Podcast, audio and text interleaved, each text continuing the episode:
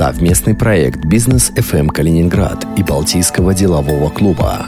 От первого лица представляет владелицу агентства недвижимости Елены Богомоловой Елену Богомолову. Лена, привет. Привет. Слушай, очень рада тебя видеть у нас в студии по такому прекрасному поводу. Скажи, пожалуйста, бизнес и женщина, многие говорят, несовместимы. Как ты попала в бизнес? Почему именно бизнес выбрала?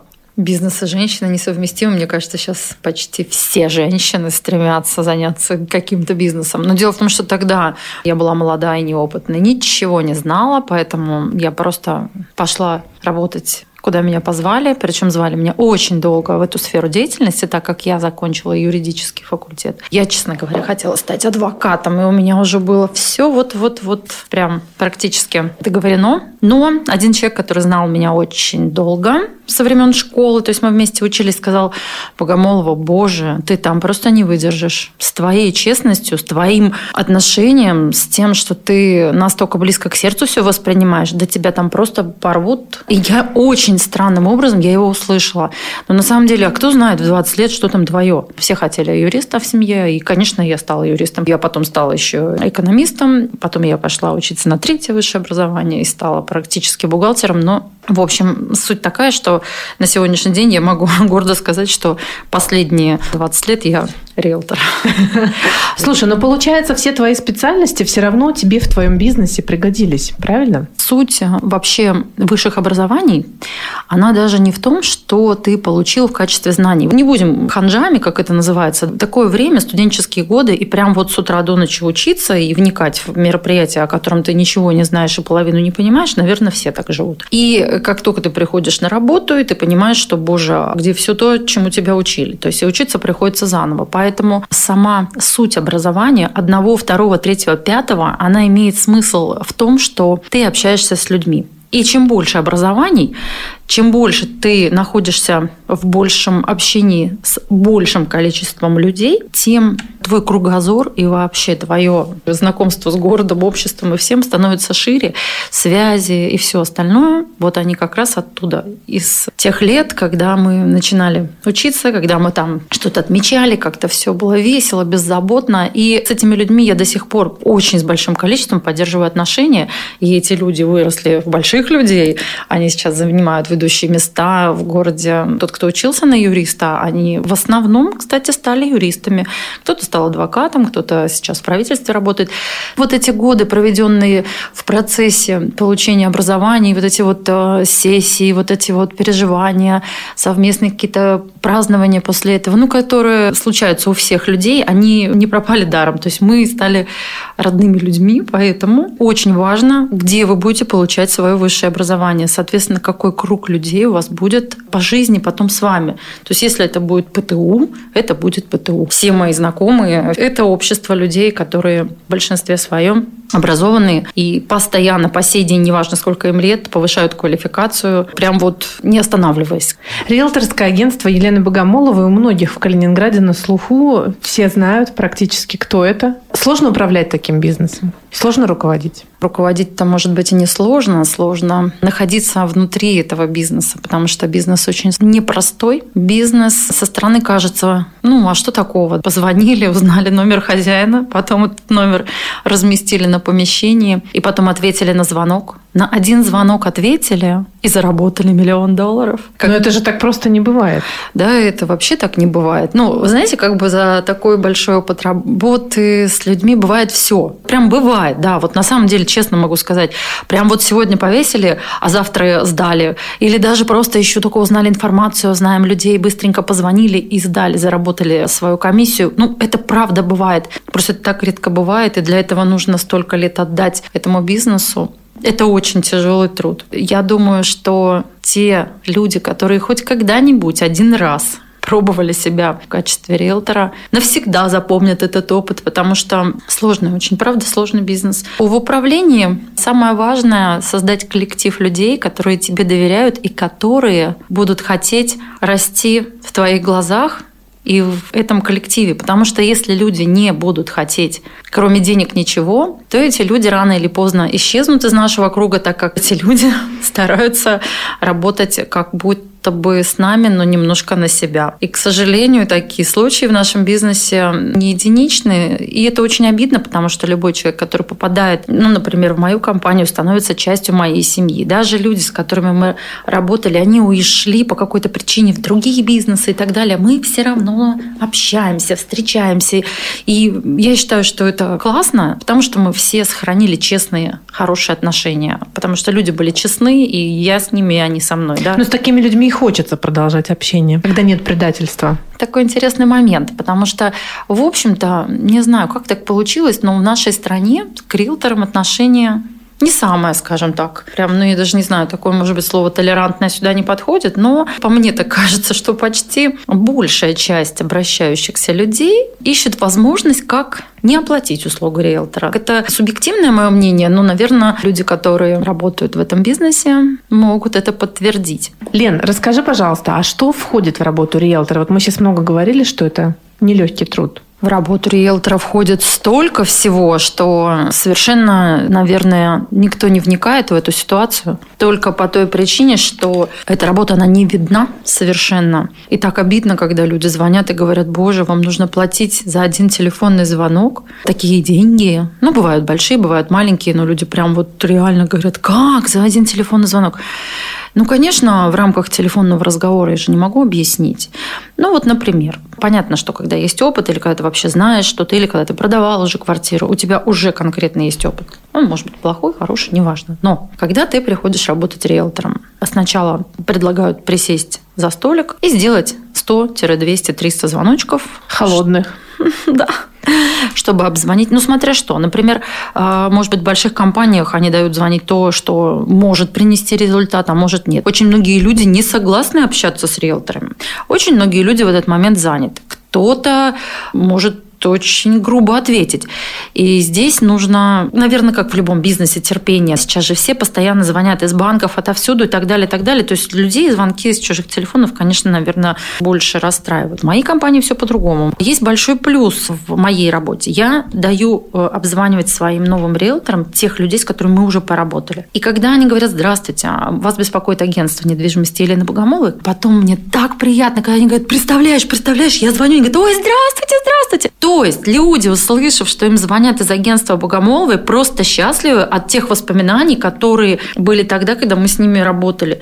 Это, наверное, самое большое приятное. Но это годами можно... заработанная репутация, естественно. У меня за все годы работы собрана личная база людей, с которыми мы работали. Это, мне кажется, половина города. Я иногда говорю, что я весь город сдала в аренду по одному разу, а может быть даже и по два. Потому что коммерческую недвижимость, которую я сдаю в аренду, она она же вся видна на центральных улицах, ее очень легко отследить. И я, например, когда езжу по городу, я смотрю на дорогу, но параллельно я смотрю, не висит ли где-то еще не мой плакат. Как правило, должен на каждом коммерческом помещении, которое планирует создаваться в аренду, висеть плакат агентства Елены Богомоловой. Я, конечно, крайне удивлена, когда висит не мой плакат. Но это такие амбиции интересные, хотя я стараюсь... Но это, мне кажется, отличная цель. Почему амбиции? Да, Амбициозные но... цели надо ставить. Правильно. Ну, так интересно у нас поделился город. То есть за эти годы сложились хорошие отношения с собственниками тех или иных помещений. И другие конкурирующие компании точно так же за эти годы, так как мы очень все много лет на рынке, и у всех есть свой круг людей. Конечно, он у нас пересекается. Есть собственники, которые не очень хотят размещения плакатов на своих э, помещениях, а есть те, которые не против. Но я стараюсь не размещаться там, где уже что-то размещено. У меня только я. Я такая эксклюзивная девчонка с эксклюзивными предложениями. Соответственно, те люди, которые разрешают разместить плакат на своем помещении, подписали со мной эксклюзивный договор на право работы с этим объектом. И тогда уже я начинаю делать все, что я умею за все эти годы. Это одно из самых важных, что есть в работе риэлтора. То есть найти тех людей, которые тебе будут доверять, в тебя верить и которые согласны будут ждать. Потому что рынок разный, сезонность у нас здесь есть. Летом вообще все очень сложно, все куда-то уезжают. Даже несмотря на пандемию, все куда-то уезжают. Такое впечатление, что весь город уехал. Но мы же продолжаем работать. Мы не можем не отвечать на звонки, мы не можем не отвечать на звонки с плакатов, которые висят. Чем бы я еще параллельно не занималась, а у меня есть еще параллельно бизнесы, но это мой самый главный. Твое так, детище, можно ну, сказать. Ну, тут однозначно, потому что детище носит э, мою фамилию имя. И, честно говоря, поначалу я просто не знала, как назвать агентство, потому что я перебрала сотни три, наверное, разных названий, а потом просто так подумала, ну, на самом деле, а что мне скрывать? Я честный, порядочный человек. Вот мы эту тему обсуждали, как назвать агентство, и я думаю, зачем мне за каким-то названием прятаться, пускай мое имя говорит за меня, и я точно знаю, что никто не будет расстроен, разочарован или, не дай бог, обманут. Поэтому мое агентство называется моим именем, это и есть гарантия того, что все будет окей, потому что заработать репутацию можно зарабатывать годами, потерять можно очень быстро, поэтому для меня это одна из самых важных вещей. И отбор людей на работу, он, конечно, очень придирчивый. Потому что я знаю, что многие агентства страдают от того, что у них много сотрудников, и вот один какой-нибудь человечек может э, своими действиями навлечь не очень приятные мнения людей на всю компанию. В этом плане у меня нет таких проблем. Ну так вот, и вот ко мне пришли, вот вы нашли объект. Ну, нашли, люди говорят, хорошо, пожалуйста, занимайтесь, давайте. Дальше вы должны съездить посмотреть объект. Вы его должны сфотографировать и узнать все характеристики получить документы у собственника, а они, как правило, где-то в сейфах, в банках. Но сейчас немножко упростилось, есть кадастровые паспорта. Но тем не менее, то есть вы должны вникнуть в этот объект с головой. Затем ваша задача договориться с собственником, чтобы он вам разрешил сдавать его. В идеале, конечно, чтобы это было эксклюзивное право, как правило, То, это... о чем ты уже говорила. Да, это да. высший пилотаж, и это, конечно, самое сложное. Потому что если у тебя нет эксклюзивного права, то все агентства в городе могут э, на равных сдавать э, этот объект. Но если ты им занимаешься, ты должен вложить деньги в рекламу. А так как объектов настолько много сейчас, времена такие, ты не можешь вкладывать во все, что тебе разрешают сдавать, потому что деньги должны приносить деньги, а не просто удовольствие от количества данной рекламы. Следующим этапом будет размещение объявлений во все, во все места, которые только можно. И, как правило, это достаточно трудоемкий процесс. Ты должен придумать э, шикарное описание, упаковать очень красивую упаковочку и разместить. Дальше следующий этап. Дальше будут поступать к тебе звонки. А звонки разные. А что там? А как там, а почему, а сколько света, сколько денег, а какое отопление, какое освещение, сколько киловатт, есть ли вода, есть ли вытяжка, есть ли вентиляция, какие соседи. Вот все, что только можно, нужно знать. И ты не можешь по каждому вопросу звонить собственнику. Ты должен изначально один раз знать, что спросить у собственника и не дергать его никогда, потому что на самом деле два-три звонка покажут твою полную непригодность. непригодность. Да, люди хотят, чтобы, если он тебе доверил дело, чтобы оно было сделано, и, и желательно не вовлекать его в этот процесс никаким образом, образом, кроме как позвать на подписание договора и получение денежек. Дальше будут звонки. Их будет очень много. После звонков следуют показы. После показов следует обсуждение. А дальше еще большущая задача. Нужно сделать так, чтобы все оказались довольны. И агент получил комиссионный, и хозяин получил собственник деньги, которые хотел до сделки. Потому что люди, как правило, после всего, когда их устраивают, начинают там безумный торг и все такое. И чтобы все сложилось, проходит достаточно большое количество времени. Иногда иногда быстрее, иногда дольше. Но вот это такая работа. Помимо того, что нужно еще быть в офисе постоянно, нужно обзванивать новые объекты, нужно размещать постоянно рекламу. И у нас постоянно вот такая интересная ситуация. Вот есть у тебя объект, его надо сразу разместить, как только он у тебя появился, или еще обзвонить, чтобы потом сесть и все сразу разместить. И вроде начинаешь размещать, начинают звонить люди по этому объекту, начинаешь им объяснять и бегать показывать, но другие объекты же тоже нужно обзванивать. И вот человек начинает разрывать ошибаться. То есть новому человеку, конечно, всегда сложно. Мы тут уже можем делить, а, что нам надо в первую очередь, что во вторую, но это уже свои секретики. И, честно говоря, несмотря на все то, что на выходе на окошке висит твой номер телефона, за этим скрывается большая-большая работа. И огромный труд, да. Да, большой труд. И, как ни странно, я не могу сказать, что люди прям мечтают стать риэлторами. Да, все приходят и говорят, да, да, давайте я сейчас все сдам. И только самые амбициозные и упорные, вот скажем так, даже я, я когда пришла работать в агентство недвижимости, причем после того, как вот я так хотела стать адвокатом и так далее, меня позвали в агентство недвижимости. Почему так долго меня звали? Один раз приходили. Я тогда в каком-то странном таком измерении жила. Я сказала, что не царское это дело работать. Это была, конечно, шутка, но я реально не понимала, как я могу быть риэлтором. То есть для меня это было что-то такое недостойное вот этих моих образований и так далее. Они там подумали, подумали, еще раз ко мне пришли. Лен, ну давай попробуем, ну что ты, мы же тебя знаем, у тебя все получится. Я говорю, я даже не сомневаюсь, что у меня получится, но это не мой уровень, да, 20 лет мне было. Не мой уровень. Амбиции, да? Да, да, это не мой уровень, я должна быть сразу. Ну, сейчас, наверное, молодежь тоже так хочет. Хочет, чтобы сразу стать директором. Ну, кстати, такой бизнес неплохой. Можно стать прям сразу директором. Открыл ИП и сразу директор. Все, директор своего дела. И вот я пришла. Ну, я так думала, меня там будут ждать, дорожки красные и все такое. Я пришла, меня посадили в кресло и ушли. Я, наверное, минут 40 сидела, ко мне никто не подошел. Потом час прошел, я вообще не знаю, что делать. Меня никто не знает, я никого не знаю. Вот этот директор ходит там из кабинета в кабинет, который меня звал. А я реально не могу поверить, что я пришла, а никому дела нет. Боже, это было так как-то не по себе.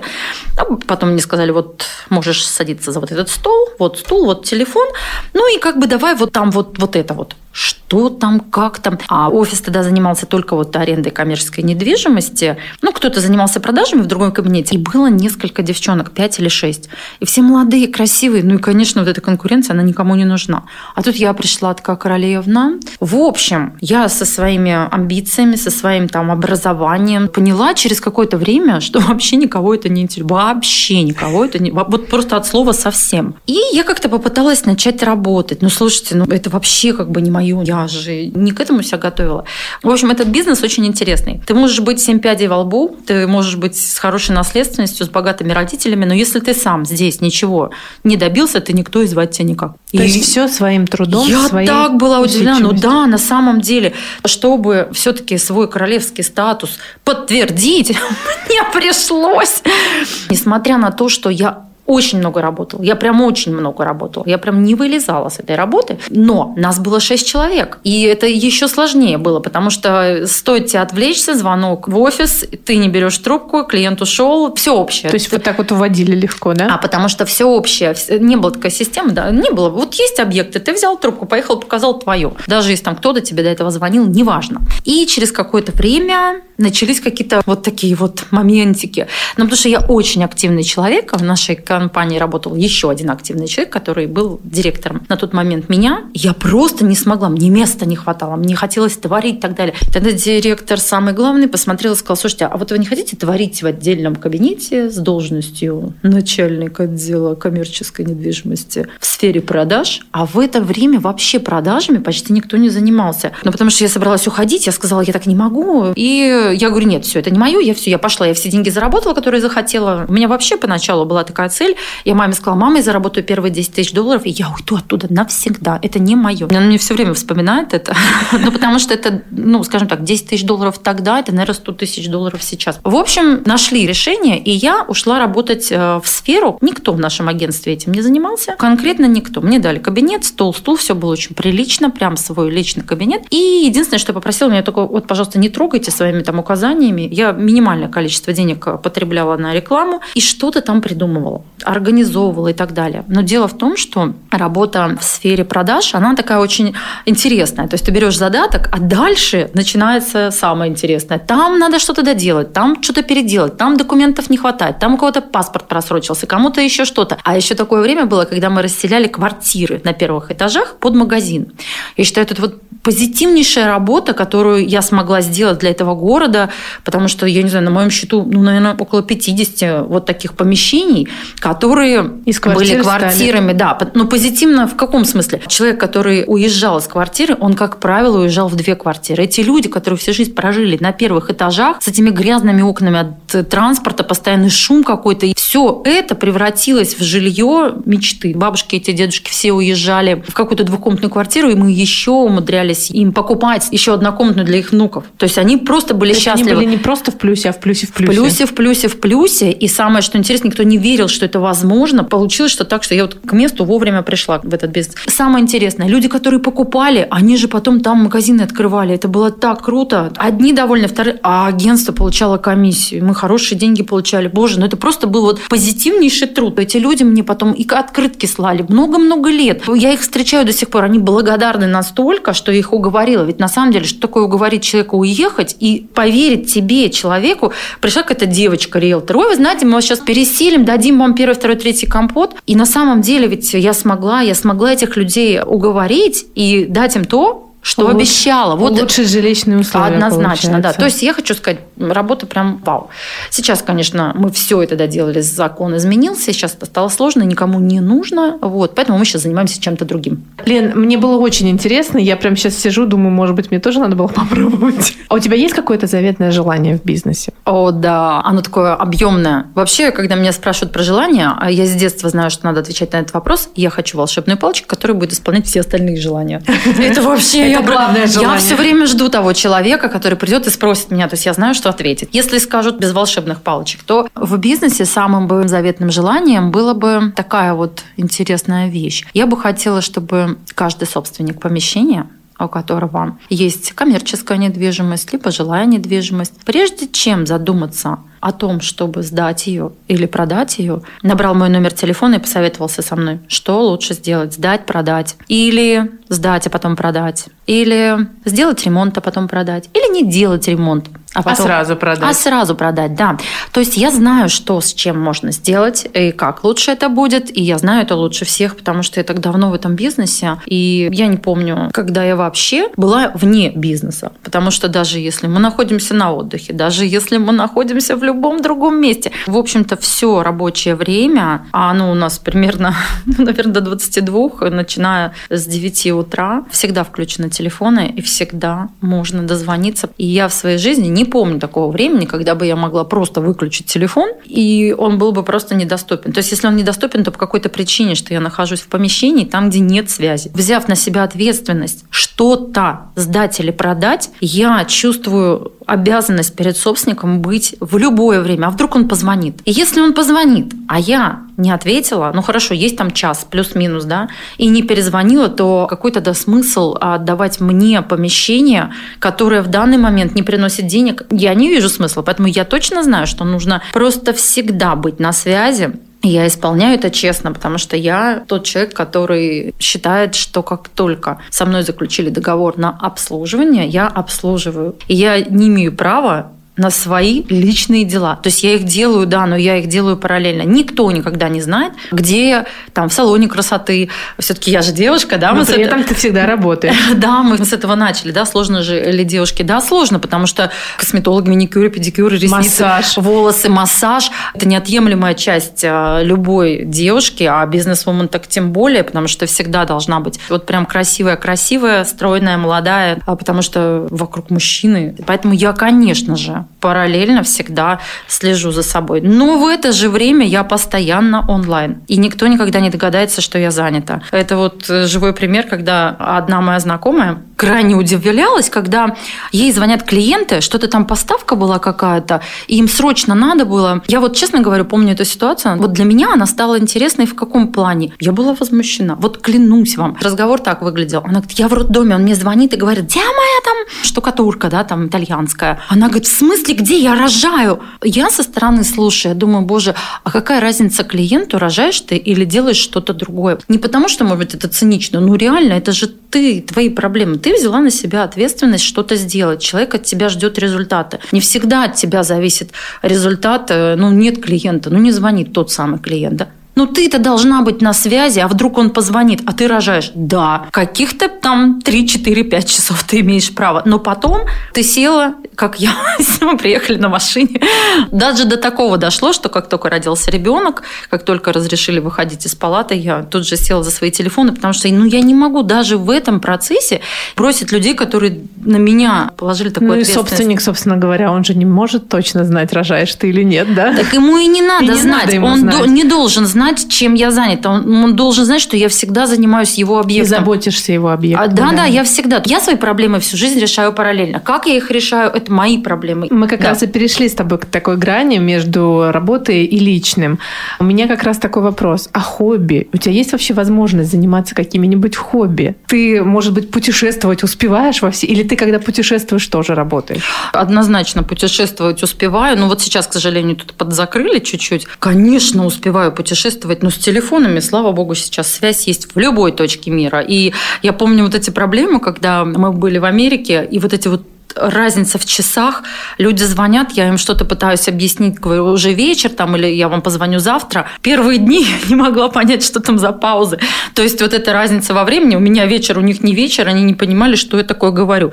И тем не менее, мне такой большой счет пришел за переговоры после Америки. Мы там были, я не знаю, по-моему, две недели. Это было вообще... Но я всегда была на связи, потому что... А какая разница клиенту, где я? Он будет звонить по объявлению, и он должен получить ответ. Да, там ночью я, наверное, не отвечала. Может быть, но, но ты просто в любом случае перезванивала. Однозначно, об этом, об этом и речь. Да, поэтому путешествуем мы тоже с телефонами. И я говорю, куда бы ты ни поехала, твоя работа тебя никогда не отпустит, пока у тебя есть ответственность. Чем ты занимаешься в свободное время? Бывает ли у тебя свободное время, Лен? Вообще со стороны можно подумать, что я вообще не работаю. Я светская леди, я посещаю мероприятия, меня постоянно приглашают на какие-то открытия салонов, ресторанов и всего, чего можно. Сейчас, конечно, в связи с пандемией ограниченность, все, да. но были времена, когда это просто все возможные возможности. Особенно 19 год все вспоминают прям вот. Боже, это был... Это, это, это было, был супер насыщенный год Дело в том, что да, 256 гигабайт моей памяти заняты записями со всех мероприятий. Но так как времени разместить это в соцсетях, в которых я очень активно присутствую, у меня не всегда есть. И я вот думаю, вот когда вообще что-нибудь там закроют и запретят вообще окончательно, я сяду и наконец-то все всем покажу. Конечно, так интересно, это уже может быть не актуально, но мы будем ностальгировать. И реально будем, потому что тогда было все настолько по-другому. Чем я увлекаюсь? А вот я увлекаюсь соцсетями. У меня есть свой Инстаграм. Который ты ведешь, кстати, очень активно. Да, помимо этого есть там ТикТок, Фейсбук, ВКонтакте. Но Инстаграм, наверное, больше всех. И, честно говоря, я даже не знаю, веду ли я его для внешнего мира, потому что я точно знаю, что я его веду для себя. Там есть такие интересные возможности сохранять вот эти истории, какую-то задавать тематику. И я любую историю сохраняю. Я очень часто пользуюсь тем, что я их просто пересматриваю. Это как раньше были фотоальбомы, а теперь это Инстаграм. Да? Это намного удобнее. Ты просто нажимаешь пальчиком, и просто картинка за картинкой, это все так просто классно. И все мои фотографии всегда яркие, красивые. Я люблю наряжаться. А у меня, вот как у Яны Рудковской, миллион платьев, очень много всяких платьев. Ну, так, мне кажется, у каждой девочки так должно быть. должно быть. Но я вот прям воплотила свою мечту вот этой Золушки. У меня много Золушкиных туфелек, платьишек. И я все это надеваю, и все это ношу, и все это фотографирую я вот в этом прям преуспела. Меня это радует. Это, конечно, какая-то, может быть, детскость, но... С другой стороны, это же тебе помогает, наверное, переключиться хоть чуть-чуть от работы. Вот, наверное, я даже не знаю, вот это как-то вот идет, идет. Конечно, отнимает количество какое-то времени. Оно пролетает прям вот незаметно. Значит, это и есть то, что мне приносит удовольствие. Ты сейчас много говорила про Инстаграм, про соцсети, про то, что это тебя очень сильно увлекает. Но я знаю, что кроме этой части твоей жизни, у тебя есть еще одна часть жизни. Расскажи про нее, пожалуйста. Но это, это, огром, поняла, это намек, огромная, да? огромная составляющая моей жизни. И я э, понимаю так, что это огромная составляющая жизни тех людей, о которых сейчас идет речь, каждого из них. Мы сейчас говорим про наш любимый Балтийский деловой клуб. Это организация, в которой я нахожусь уже больше семи лет. Великое счастье и чудо, которое произошло со мной. И попав туда, моя жизнь уже никогда не будет прежней, скажем честно. Я никогда не думала, что возможно знать и любить такое количество людей одновременно. У меня на сегодняшний день, помимо моей семьи, в которой присутствует мой любимый сынок и моя любимая мама, есть 50 человек, членов клуба, и около 20 людей, которые в данный момент не являются членами клуба, но тем не менее мы все хорошо знакомы. Боже, это такой подарок в жизни, словами не описать, потому что, представляете, интеллигентные, умные, красивые, образованные, с чувством юмора, успешные, богатые люди в таком количестве собираются для того, чтобы увидеть друг друга и пообщаться, либо научиться чему-то, потому что часто проходят семинары, либо отметить что-то. На днях прошел день рождения клуба. Это такая атмосфера, которой просто не бывает. Это настолько эксклюзивное сообщество людей. Конечно, понятно, что да, практически не пробраться и не попасть, но попав туда, ты обретаешь в лице этих людей и самое интересное, в лице их семей, потому что у нас часто семейные мероприятия, жены, их детки. Ты настолько становишься огромным и большим, большим, что, наверное, редкий случай. Может быть, вот только директора, у которых есть фирма, и они живут прям каждым членом своей фирмы. Ну, так тоже редко бывает. Сотрудники приходят и уходят, а у нас стабильно. Все из года в год, скажем, из месяца в месяц. Одни и те же люди. На любого смотришь, внутри прям аж прям тепло такое каждому человеку. И с каждым есть уже какая-то история сотрудничества или просто каких-то в поездках моментов. Боже, это такое великолепное сообщество.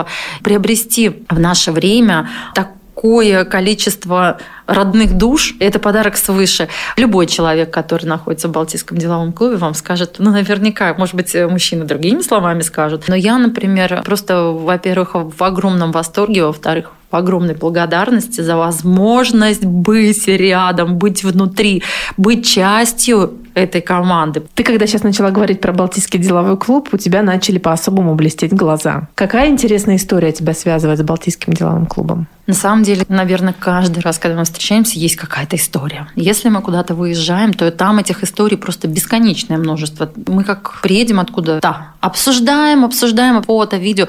Невероятно. Во-первых, там, конечно, деловые вопросы крайне интересны. И однажды мы были в Италии, и каким-то образом был организован футбольный матч. В нашем Балтийском деловом клубе есть люди, которые очень хорошо играют в футбол. И там нашлась э, коллегия адвокатов, которые тоже играют в футбол. Нашли футбольное поле. Было очень здорово. Все остальные, кто не играл в футбол, все болели. Ну, просто прям вот целый матч. Шикарно. Целое поле наше. Встретили нас вообще здорово. И после этого, естественно, был какой-то гала-ужин, дружеский банкет. Все красиво, итальянское вино, очень вкусные там морепродукты. Настроение просто просто огонь, все здорово. И итальянские ребята, они как-то сидели отдельным столиком, ну, в связи с тем, что не все знают язык, и как-то вот они, ну, вроде мы все вместе, но они немножко так сбоку. И вдруг э, мы решили познакомиться. И стал у них там тренер, наверное, их команды, и стал каждого перечислять, рассказал, кто кем работает в их адвокатской конторе, ну, кто какое направление ведет. Как-то вот до последнего дошла очередь мужчины. И вы знаете, говорит, а вот у нас э, Франческо. Франческо не женат. Ну и как-то это он так все в кучку так э, сказал, и типа все. Тут началось самое интересное. Ну, я не знаю, как это произошло. Это стало роковой фразой для него, Это стало роковой фразой для всех. Потому что у нас настолько люди с невероятным чувством юмора, а я считаю, что чувство юмора присуще только людям с огромным интеллектом, подхватили просто на ура, потому что в нашем Балтийском деловом клубе не замужем практически только я. И, боже мой, что началось? Эта фраза стала вообще коронной фразой вечера, хотя я не помню, там была середина вечера. А так как у нас еще горячие даже блюда не выносились, это же такие итальянцы вообще вот гостеприимные, там у них так все классно. То есть у нас были закуски, вино и так далее. И вот эта фраза. После этого вечер перестал быть не то что томным, все просто перевернулось с ног на голову, потому что кто-то сказал, а у нас же есть Лена, давайте прямо здесь сейчас сыграем свадьбу. Никто не ожидал такого поворота. Все, столы сдвинули, нас посадили во главе стола. Вот этот молодой человек, который не знал ни русского, ни английского, никакого, кроме итальянского. И я, вы не представляете, была такая свадьба, это было так великолепно, это было просто невероятно. Дальше начали выносить горячие закуски, но вот все как на свадьбе. Потом, естественно, был торт. В общем, это было незабываемейшее событие. Ну, как-то так вот мы не поженились с ним в итоге, но это событие вспоминается на каждом мероприятии. У нас очень много новых членов клуба, которые не знают эту историю с этой стороны. Каждый раз она обрастает новыми подробностями, новыми нюансами, потому что каждый ее увидел по-своему, запомнил по-своему, но мне настолько приятно, что я была главным действующим лицом. В общем, замуж меня пока не выдали. Я думаю, что теперь не имею права э, замуж вообще выходить, а кого же они будут выдавать замуж? Следующие поездки. Женихов-то много. Это было все в шутку, это было все легко. Эту историю, когда мы начинаем ее вспоминать, просто собирается весь стол, и все ее помнят, все ее видели, все ее знают, и все на перебой просто рассказывают. У нас таких историй очень много. Но что касается меня, из многочисленно запомнившихся историй, это вот была самая яркая, это, да? наверное, ну, одна из самых ярких, остальные не расскажу. Лен, я обычно всегда в конце задаю такой вопрос. Что бы ты сейчас уже с высоты своего опыта посоветовала себе той 20-летней? Дело в том, что, наверное, моя уникальность заключается еще и в том, что, несмотря на мое образование, на мой опыт, на нахождение в такой серьезнейшей организации, как Балтийский деловой клуб, которая меня приняла, это ведь тоже надо еще было пройти отбор. Все члены клуба, кстати, голосуют за прием того или иного кандидата. Но, несмотря на все это, мне кажется, что в большей части своей жизни я как-то совсем не выросла. Я осталась той 20-летней девочкой, которая, несмотря на ну, не очень приятные моменты, которые есть в моей работе, когда кто-то что-то не хочет платить или еще что-то, так же расстраивается, как в 20 лет. Может, иногда плачет, может, иногда больше работать не хочет. Несмотря на этот опыт, ничего не изменилось. Слава богу, во мне есть такая опция продолжать верить людям. И каждый новый человек, который появляется в моей жизни, он хороший, классный, честный, порядочный. Никакой опыт не накладывает на меня никаких моментов того, чтобы я опасалась людей. Разное же бывает. Не знаю, вот так я устроена, и я просто благодарна Создателю за то, что я так устроена. И оставшись с мировоззрением 20-летней девушки, я все так же верю в чудеса, в хороших людей, верю в хорошие события, в счастливый исход любого мероприятия, в поддержку друзей, в поддержку людей, даже незнакомых. И я сама живу по такому принципу. Если я могу помочь, я брошу все, поеду помогать. Елена Богомолова, владелица агентства Елены Богомоловой, член Балтийского делового клуба. Интервью с Еленой Богомоловой слушайте в подкасте «Бизнес FM Калининград» на сайте bfm39.ru и в разделе «Подкасты» на сайте Клопс.